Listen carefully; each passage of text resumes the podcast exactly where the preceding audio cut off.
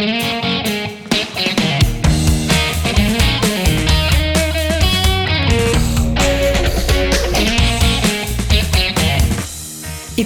добро пожаловать в подкаст агентства IT Agency. Уже больше 18 лет мы помогаем развивать продажи, растить показатели бизнеса. За все время работы у нас появилось много прикладных кейсов в маркетинге и в построении продаж, которыми мы делимся с вами в этом подкасте. Сегодня с вами я, Мария Лем, и в этом выпуске мы решили поговорить о больном, что выгоднее нанять специалиста внутрь или подключить подрядчика. На эту тему на самом деле довольно часто спорят, но мы в агентстве уверены, что истина, как всегда, где-то посередине. А еще лучше, когда можно сделать вывод применительно к себе на основании реальных кейсов. И сегодня мы обсудим ситуации, когда клиенты предпочитают нанимать агентство, например, нас, но не брать специалиста в штат. Мой гость сегодня – джедай агентства Паша Злобин. Паша, привет. Привет, привет. Рада, что ты снова появился в нашем подкасте. Ну, спасибо, что позвали.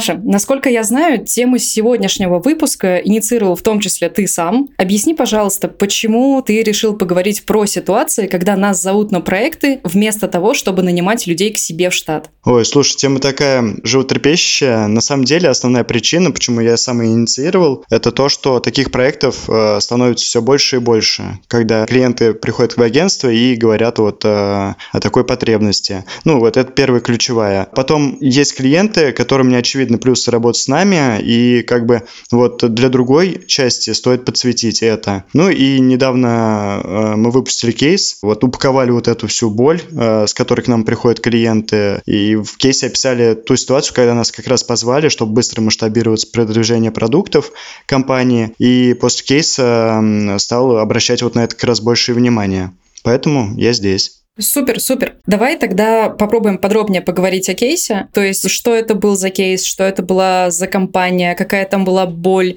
и почему все-таки выбрали именно агентство, а не инхаус. Про кейс, если говорить, то это компания из сферы онлайн-образования. Наш клиент, с которым мы работаем много лет, и вот тогда, когда они к нам только пришли, у них была внутренняя команда маркетинга, то есть классные ребята, которые до сих пор работают на проекте, а, но им не хватало рук. А продвигать продукт продукт, масштабироваться нужно было здесь и сейчас, и поэтому они пошли искать агентство, Э, чтобы те помогли им вот, э, руками, так сказать, первично. И была альтернатива нанять кого-то, либо вот нанять агентство. Соответственно, штат это там длинный цикл, про это мы еще поговорим. И они остановились на нас, и тогда мы стали вместе работать. И в итоге, как бы, благодаря такой вот синергии мы подключились довольно быстро, и через 7 дней после подписания договора уже работали вовсю и там выполняли KPI, что нереально при э, найме э, in-house сотрудника. А можешь, пожалуйста, конкретизировать? То есть вас подключили на, ну, видимо, решение какой-то конкретной задачи, которую вот действительно прямо сейчас нужно делать. А что это была за задача? Какая-то настройка рекламной кампании или, может быть, поиск точек роста или еще что-то? Да, хороший вопрос. Здесь речь идет в первую очередь о таргетированной рекламе. Она потом маленько масштабировалась в более широкое русло, там и отчетность. Но первично это был запрос именно на таргет, потому что в таргете не хватало специалистов в текущей команде маркетинга,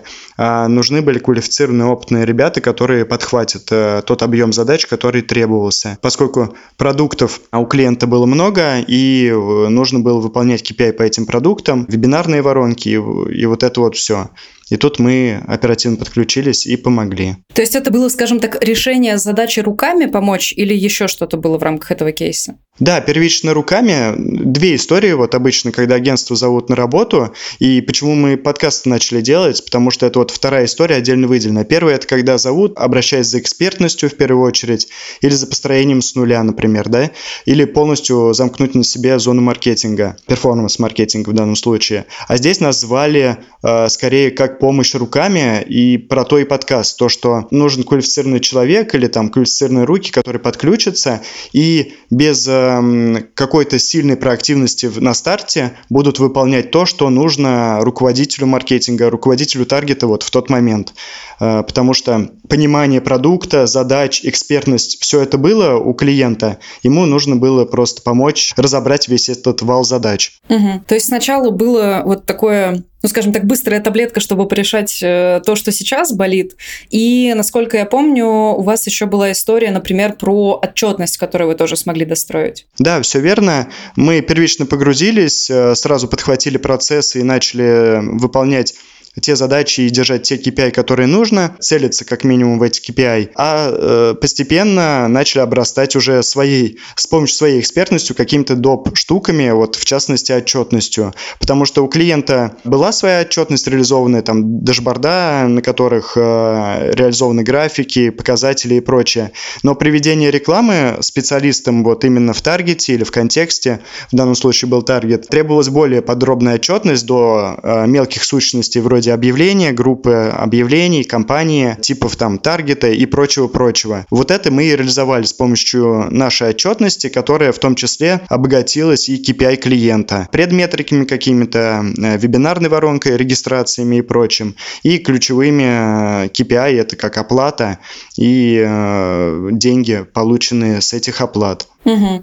То есть получается скорость, ну как минимум, да, чтобы внутри не взращивать команду и не ждать, когда она наконец будется, это отчетность. Какие еще может быть, боли есть у клиентов, с которыми они к вам приходят, вот именно как, э, ну, скажем, внешний источник экспертизы или пусть даже рук? Боли еще на самом деле несколько. Э, ну, вот я вижу, по крайней мере, для себя и э, то, что мы видим при общении с клиентом. Одна из главных – это когда гипотезы исчерпаны все текущей командой. Часто это бывает один специалист, например, да, перформанс-маркетолог, и они, так сказать, уперлись в потолок.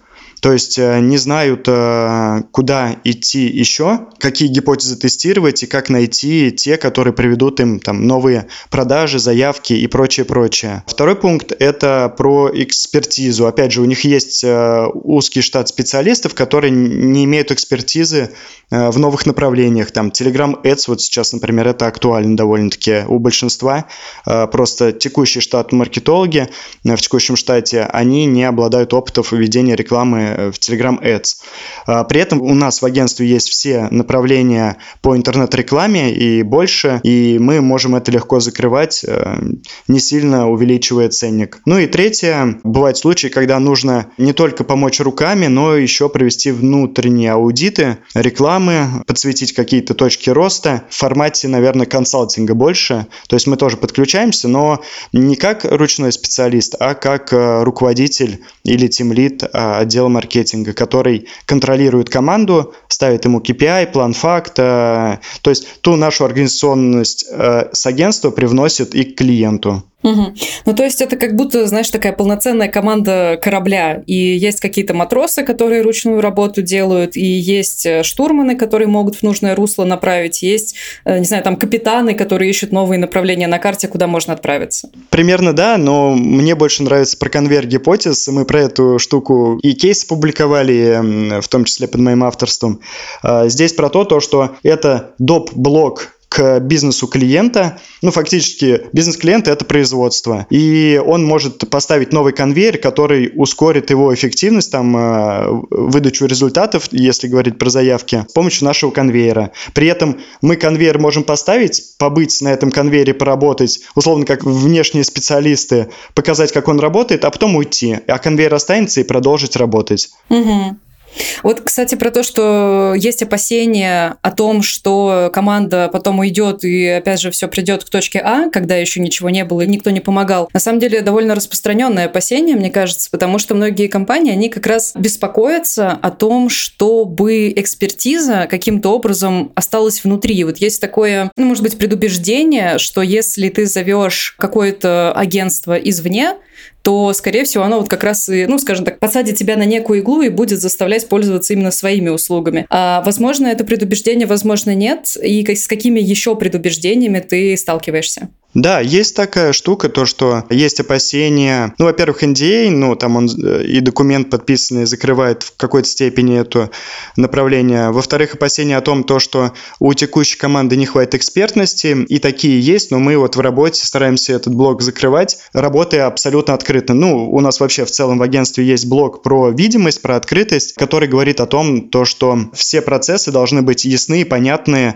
э, заказчику, то есть клиенту, и человеку на стороне знания клиента. Ну вот есть те клиенты, которые нанимают нас именно для того, чтобы мы научили, а потом ушли, потому что иногда ценник агентства может быть слишком дорог. И вот, э, вот это опасение закрывается как раз тем, то, что после нас остается все инструкции, как обновлять, как использовать, как запускать. То есть это артефакты типа справочника разметки, там, отчетность, план факты еженедельные, которые контролируют э, задачи на будущую неделю и отчитываются за предыдущую. Это вот про предубеждение относительно э, нехватки, недостаточности экспертности у сотрудников клиента. Но есть еще и другие предубеждения, например, блок про проактивность, потому что я как человек, который занимается продажами, готовлю презентации пресейлы новым клиентам, часто на вопрос, что не устраивало вас в предыдущем подрядчике? Ответ такой, то что мало проактивности. И вот этот блок прям э, очень важен, и в предубеждениях заказчика он есть. Мы, э, в свою очередь, его стараемся по максимуму закрывать, и в рамках работы это видно, потому что вот этот конвейер гипотез, он просто не может не генерировать гипотезы. Он постоянно генерирует гипотезы в разных рекламных каналах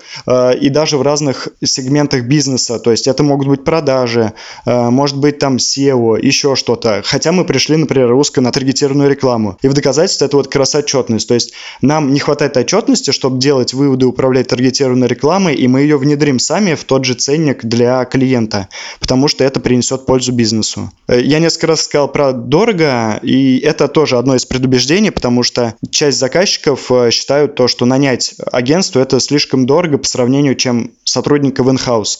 Но здесь есть э, ряд моментов, которые которые стоит учитывать. Например, мы там работаем от 200 тысяч в месяц, команда вот маркетинга, чаще всего это средняя стоимость.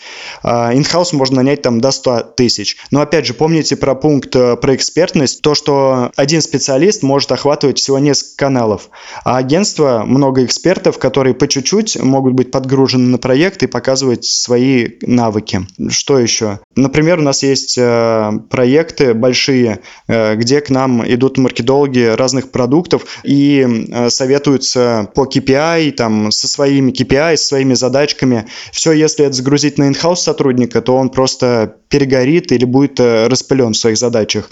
А в агентстве у нас э, при такой работе выделяется PMM, это Product Marketing Manager, который менеджерит эту зону и при этом может даже отказать какому-то из отделов клиента, потому что есть KPI главные, а есть побочные. И часто вот могут появилось агентство, агентство, давайте свалим все на него. А, извини, не получится, потому что у ключевого заказчика есть свои KPI, которые в приоритете всего.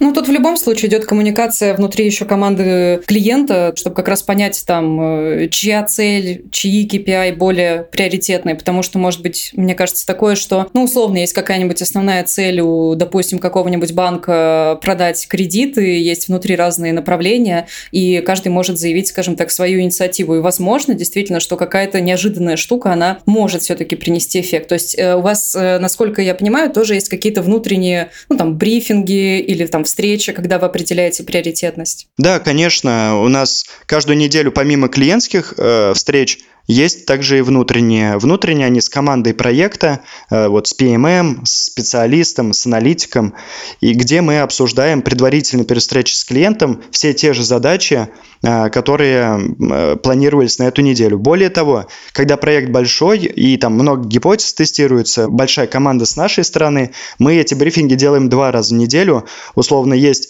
внутренний созвон на всю команду, есть созвон ведущего этого проекта, например, со специалистом, отдельно еще посередине недели, чтобы контролировать ведущим э, статус задачи выполняемой, чтобы она, не дай бог, там не улетела не сделанной, и мы э, профачили сроки перед клиентом. Вот. Кстати, это важный вопрос, потому что у некоторых клиентов есть опасения о завышенных часах – то есть, э, если они наймут агентство, они думают, что эта работа может быть на почасовке, и агентство будет завышать свои часы. Мы вот как раз э, фиксим это план фактом, в котором все задачи прописаны, и заказчик со стороны клиента, как правило, это руководитель маркетинга, он понимает, что, условно, создать компанию, там, 100 часов не понадобится времени там, в директе или в таргетированной рекламе. И тут он может поймать нас, э, ну, нерадивого клиента, он, агентство нерадивое, он бы поймал на этом э, мы вот эту всю видимость сохраняем. Слушай, да, на самом деле очень часто такое можно услышать, там и про то, что искусственно завышаются часы, и там про другие опасения. Еще есть, э, ты уже, кстати, об этом скользь упомянул, что есть опасения у многих клиентов о том, что специалист, который работает в инхаусе, он все-таки более глубоко погружен в проект и может быть более эффективным.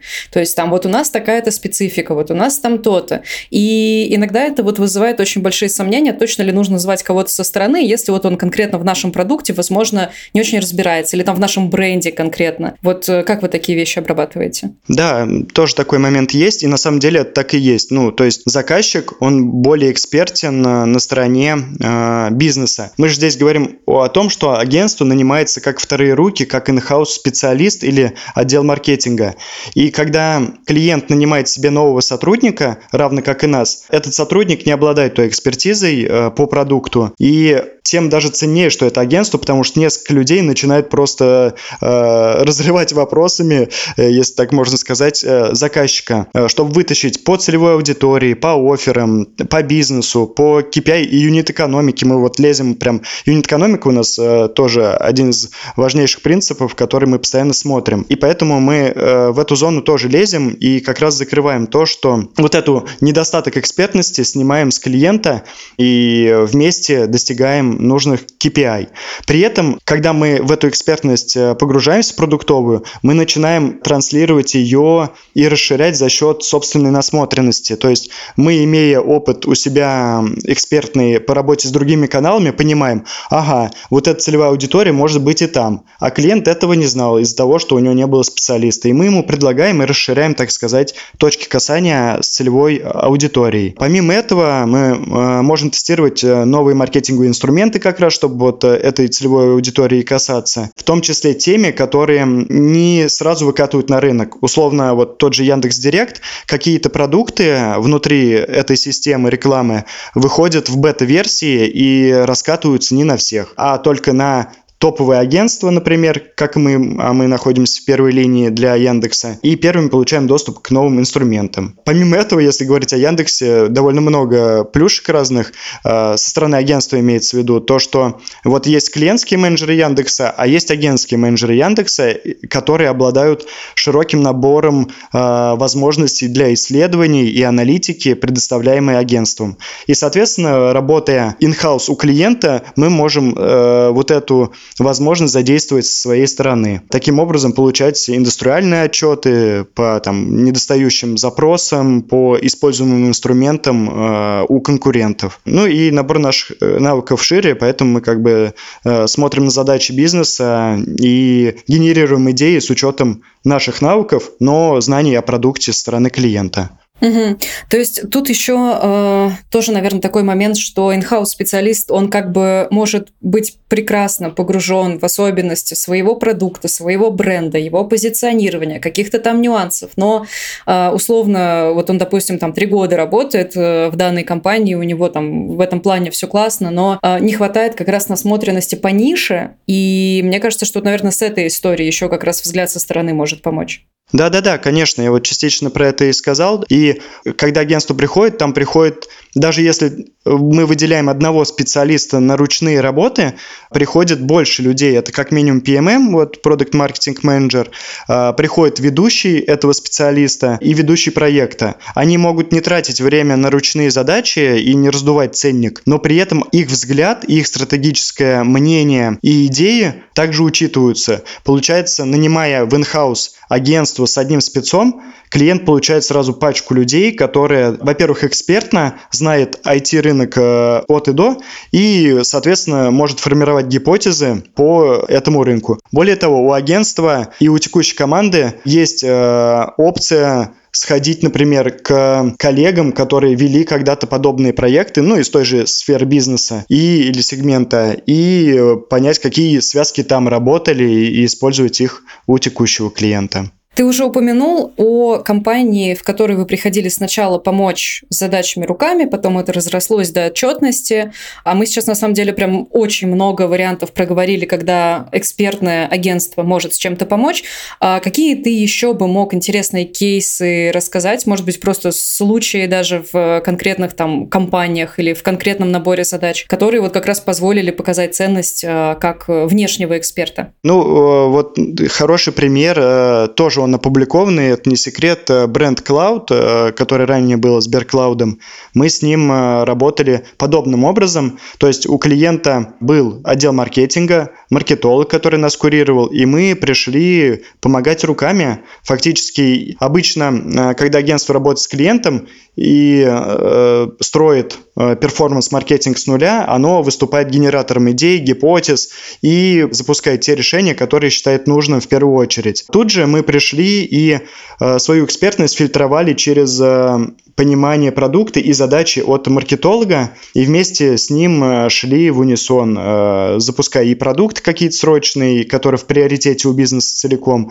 и так далее. Если вам интересно, вот как раз э, кейс Cloud можно посмотреть у нас на сайте. Или, например, другой случай. У нас бывают э, ситуации, когда клиент к нам приходит, он не готов тестировать сразу большой объем гипотез и хочет попробовать новый канал, вот какой-то вышедший на рынок. Например, там посевы у блогеров в Telegram. И, соответственно, мы своей экспертностью, э, снимая экспертность клиента, знания о целевой аудитории, помогаем ему в рамках его еженедельных там э, задач и спринтов двухнедельных, помогаем э, запускать этот канал и оттестировать его там на меньший ценник, потому что здесь меньше людей задействует с нашей стороны.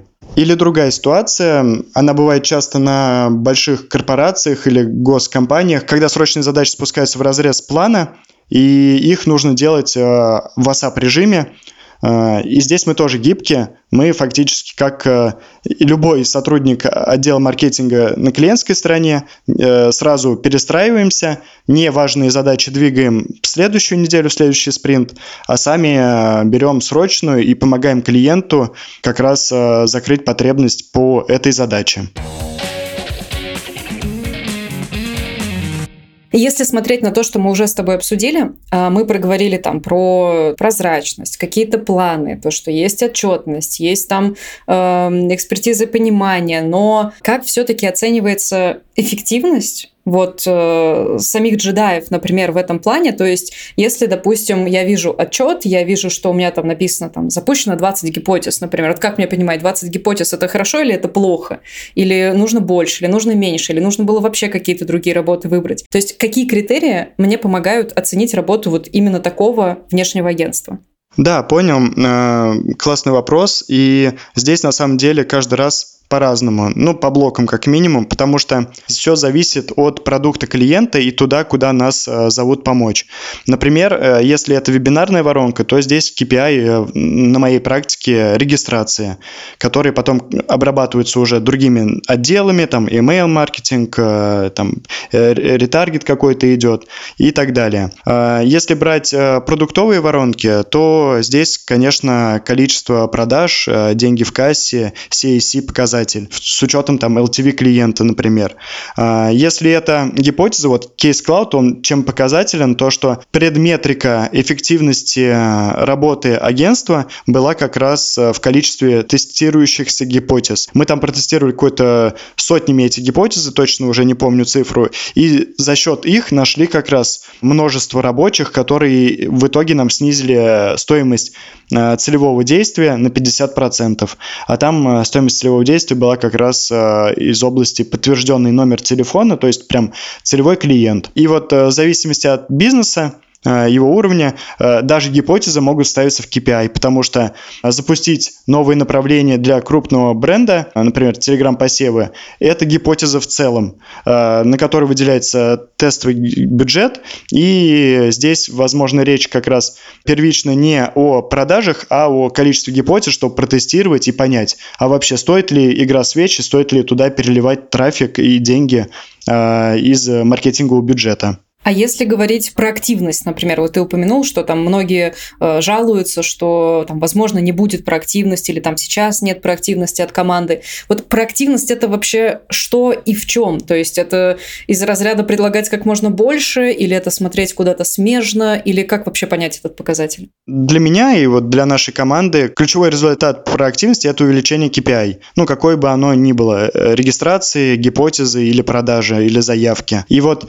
э, проактивность эффективность означает то, то, что команда специалистов от агентства, она генерирует гипотезы, которые в конечном счете влияют на KPI. Запустить медийку, которая, например, прямо связано не влияет на заявки, но при этом э, там спустя неделю после запуска может перерастать бренд, который увеличит количество заявок в конечном счете. И вот э, в первую очередь проактивность это те действия, которые нанесут непоправимую пользу клиенту, как я люблю говорить. Но что-то мне подсказывает, что все-таки есть какие-то отдельные случаи, может быть, какие-то компании, может быть, даже ниши, когда все-таки лучше держать инхаус, а не искать человека извне. Вот бывает ли такое и по каким параметрам понять, что это вот конкретно этот случай? Да, да. Ну, мы тут поговорили, как будто агентству 100% э, лучше всегда. Нет, на самом деле не так, и для разных ситуаций не стоит нанимать агентство, а стоит остаться э, или выбрать другой путь. На мой взгляд, это, например, когда узкая зона э, рекламная, на которую предстоит нанять специалиста. Ну, вот буквально на той неделе был кейс, когда к нам пришел клиент на аудит внутренний. Я провел аудит и говорю ему, ну, нет смысла нам сюда подключаться, потому что пользы столько не будет от нашего агентства, соизмеримо с теми затратами, которые вы на нас понесете. Вот вам рекомендации. Так вот, это те ситуации, когда, например, чисто контекстная реклама, небольшой бюджет, с ней справится один специалист, не стоит игра свечи, не стоит для того, чтобы нанимать э, агентство целое на эту зону. Если вы хотите, как минимум попробуйте аудит, э, и он даст понимание, стоит оно того или нет. Или, например, другая ситуация, когда планируется долгосрочное сотрудничество такое, но при этом бюджет бюджет ограничен. Условно тогда можно заложить лак на найм сотрудника, который будет наниматься там э, несколько недель, на его обучение именно по продукту, потому что агентство учится быстрее, у него опыт больше и насмотренность. Тогда тоже можно нанять, э, ну, выгоднее нанять сотрудника, наверное, которого растить, он будет закрывать зоны, много там операционных зон, например, каких-то э, под бюрократический э, э строй или там клиента и, и тому подобное. Ну, или когда, еще ситуация, когда э, бюджет есть только на небольшое количество тестов, и агентство, опять же, невыгодно нанять. Ну, хотя, как я тут говорил, двоякая ситуация, мы можем быть гибкие и начинать э, с меньшего ценника и там по шажкам пробовать эти гипотезы. Супер. Давай попробуем как-то финализировать, и мне бы было очень интересно послушать э, от тебя какие-то советы.